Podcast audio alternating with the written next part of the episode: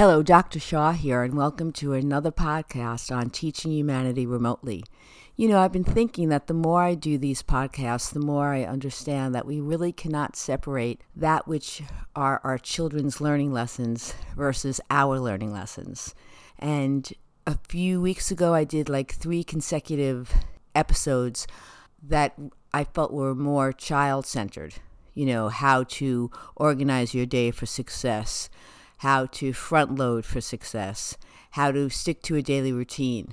And let's face it, if adults did that, it would be modeling those type of strategies for our children, and it would be making the adults' day easier too, you know, and ultimately be more successful. So it was just an example of like, hmm, can we really separate those lessons that are our children versus ours? Because we're all learning together and we're all human beings, which gives us that common thread of needing the same lessons. So what I want to speak about today, today's lesson, again, it will help both the grown-ups and the children if we can be successful in this area. And what I want to talk about is the ability to pay attention and monitor how we're feeling in the moment so that we can make really good decisions. So I was thinking about how sometimes I'll find myself in a crowd and I really won't feel good in that crowd. It's not fulfilling to be in the presence of the group that I'm in. And then after, when I leave the crowd, I feel kind of empty or depressed or just not fulfilled. And of course it would have to be that way because while I was in the crowd, I wasn't fulfilled.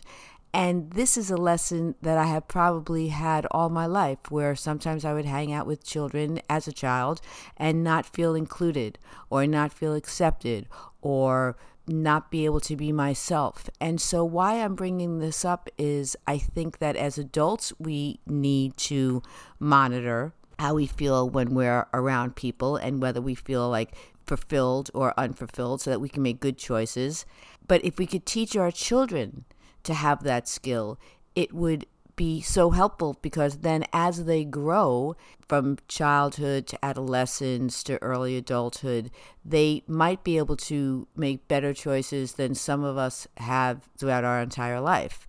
So you'd be talking to your children about how you feel when you're in different groups and how we can help our children pay attention to how we feel when we're in a group is to discuss it with our children. Well, I notice that when I'm paying attention, when I'm with others, I can tell right away if being in that environment is good for me or if it isn't good for me. If I'm feeling like I can't be myself, if I'm feeling like maybe someone's judging me or making me feel uncomfortable, then I know that I don't have to be in that environment anymore.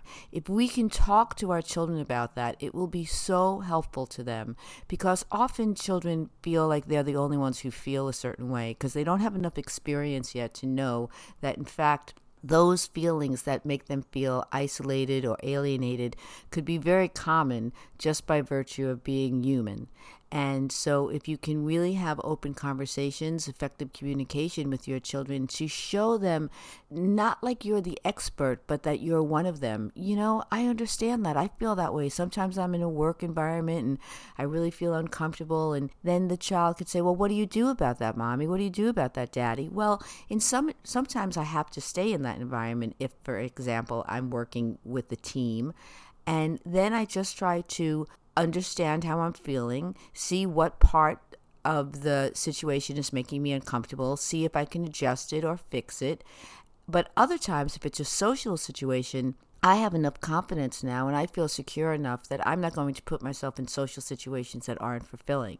And you can talk about that, and I think it would be so helpful, because children often feel excluded or feel uncomfortable, but they go along with it. And it's the beginning of losing oneself and going along with the crowd and not having the strength to do what's right. And it's okay to teach your children that sometimes it could be more fulfilling to just be alone than to be in an environment where kids are doing things that don't make you feel good. You know, you're allowed to just excuse yourself in a nice way, or, you know, other strategies that you could discuss. And I think it's just very important for us as adults to really model this situation for our children. Model paying attention in the moment so you could feel and check out and reflect about how you're feeling in the social situation. And then because you're paying attention, you can then monitor how it feels. And if it's unfulfilling, you can make different choices. And I think that would give our children so much opportunity from a very young age to feel the freedom to express oneself and to also know when to remove oneself from a situation that isn't in their best interest. It's okay. Some groups are nicer to play with than others, not because children aren't great or not great. No judgment about how the children are behaving, although sometimes it could be because a group could be full of bullies or one bully could take over. But often it could just be that I don't have a lot in common with these particular kids or adults, and it makes me uncomfortable being with them. Grown-ups might feel like we're very politically different. It, we don't talk about politics, and it could be okay. Or if we do talk about politics, I may need to remove myself. That's just an example.